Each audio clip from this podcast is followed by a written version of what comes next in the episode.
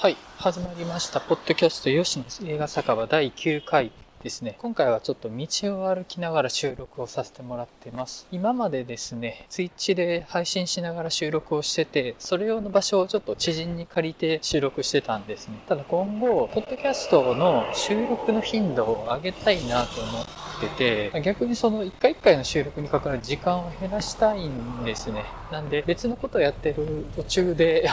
収録するみたいなことをできたらなと思って今回実験的に収録させてもらってます。え今回ですね、話したいなと思っているのが先日大阪の南森町の週刊曲がりっていう日替わり店長がやる日替わりテーマバーであの開催させてもらった映画の話したすぎるバーの実績報告って言ったらおかしいかな。に関してお話しさせてもらったらなと思ってます。開催したのが10月24日土曜日ですね。で、今回、週刊曲がりで映画の話をするためのバーは何回かさせてもらってて、例えば一番初め僕はあの、アベンジャーズのネタバレバーみたいなのを開いたんですよね、去年。でそれであったりとか、メインは他の店長さんがやってたホラー映画の話をするバーのお手伝いと、まあサブの店長として入らせてもらったりとかっていうのはあったんですけど、まあ今回、えー、1個前から映画の話したすぎるバーっていうテーマで僕がメインの店長に入らせてもらって一緒に2人店長をやってくれる人で合計3人の店長でやるっていう形式でやり始めたのが1回前からなんですけど、まあ、今回がその2回目ですね。で前回が9月開催した時が3連休の中日だったんですね。なんであのその時は結構20人後半ぐらい30人弱ぐらいお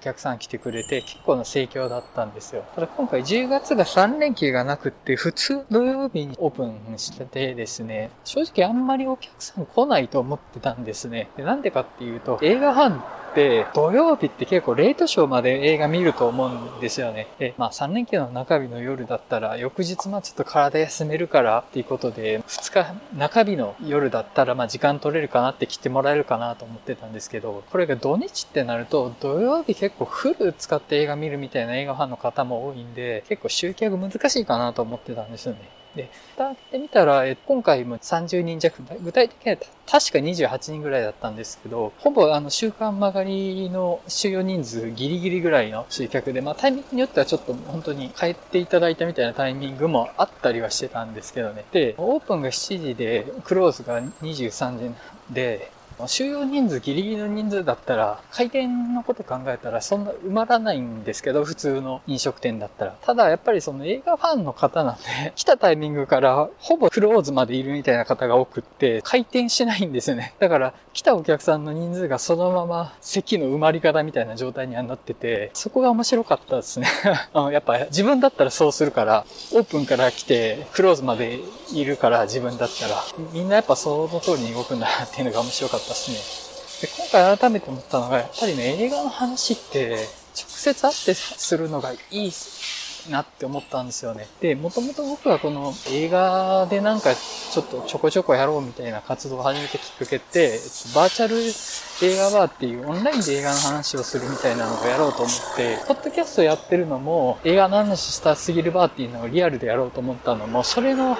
派生というか延長だったんですけど、よくよく考えてみると、やっぱリアルの方が面白いんじゃねえのみたいなのがあって、逆にちょっとバーチャルの可能性みたいなのはちょっと疑ってる段階ではあるんですよね、今。で、結局映画の話って本当、結局別にみんな映画評論の専門家とかではないし、喋りのプロの方ばっかりではないので、やっぱりある程度まとまりきらない話をしてるというか、完成されたロジックを話しされてるわけではないんですよね、皆さん。でそうじゃなくてあある程度そのファジーな感想であるとか、もしかしたら見方間違ってるかもしれないけど、私はこう感じたみたいなのの話をしたいっていうのはあるかと思うんですよ。で、それをちゃんと伝える、聞いてる側が解釈というか、受け取り方を違う意図で受け取ったりとか、っていうことが、やっぱりリアルで話するとあんまりないんですよね。そのニュアンスとか間とか表情とかジェスチャーとかである程度伝わったりするので、それがね、オンラインだとやっぱり難しいし、文字になったらもっとですよね。まあ、例えばツイッターとかで映画の感想をするときも、どうしても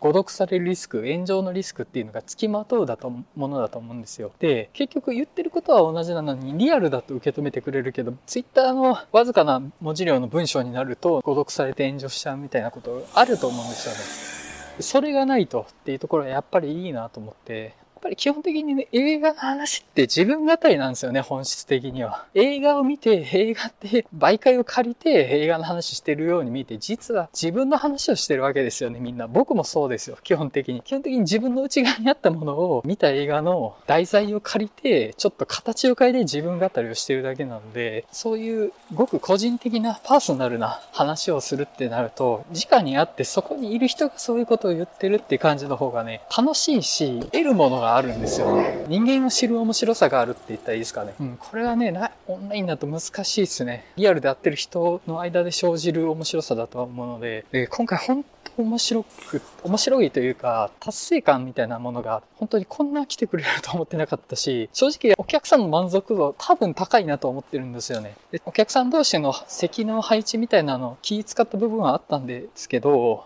この映画の話したスキルバーのやり方自体が、本当に店側のテーマ設定みたいになってるのは、本当に最初だけで、あとはもうお客さんに任せっぱなし、客層が映画ファンだけに絞って、そのお客さんが知って来た時点で、あとはもう店側ほぼ感知しないっていう流れにはなってたわけですよ。映画ファン同士が集まってるから、あとなんとかなるよね、みたいな放置プレイだったわけなんで、それに対してやっぱりちゃんとみんなお店のなんか空気みたいなのを拾いながら話してくれてたかなと思って、ああいう空気をお店をやる中で作るってすごい難しいことだなと思って、どういう客層に来てもらえるお店にするかっていうので、その、っていうのがめちゃめちゃ大事なわけですよね、接客業って。で、でそこがかなりうまくできたなと。お店側が用意できるお店の要素って半分ぐらいしかないんですよね。実際はそこに来るお客さんがお店の半残り半分を作ってるわけですよ。そこがうまくいけばいい店になるし、そこがうまくいかないと、来たお客さんも店側もハッピーになれないお店になる可能性はあるっていうのに対して今回は正直うまくいったかなと思ってて、めっちゃ達成感ありましたね。あ、やったぜみたいな感じで。うん、なんか本当理想。うん、なんか初めてやった映画ファン同士が映画の話できるみたいなね、理想っすよね。うん、めちゃくちゃ嬉しかったっすね。はい。で、えまあそんな感じで来月以降、11月以降も月1ペースで映画の話スターすぎるバーやっていきたいと思います。もう場所は引き続き週刊曲がりで1日店長って形でやらせてもらおうかなと思ってます。で、次はもう日にち決めてまして、11月22日日曜日。今回はですね、3連休の中日ですね。もう絶好の日にちです。対策延期しちゃってるんで、本当はね、これでいろんな対策映画流れてたら最高に盛り上がったかなと思うんですけど、うん、やっぱり11月は結構個々の映画自体は、あの、となしめというか、あんまりゴリゴリのエンタメって感じのものは少ないんで、まあその分しっぽり話できたらいいのかなと思うんですけど、まあ、前回そう言いながら結構みんな話したいようにワイワイ盛り上がってたんで、そこはもうお客さん次第って感じですね。お店側がどうこうすべきものではないなと思いました。はい。そんな感じですね。雑音多く入ってたかなと思うんで、聞き苦しくて申し訳ないです。あの、よかったら次回の映画の話したすぎるば11月22日日曜日、大阪南森町の週刊曲がり来ていただけたら嬉しいです。はい。今回の収録はここまでにしときますね。はい。ありがとうございました。それではまたお会いしましょう。さよなら。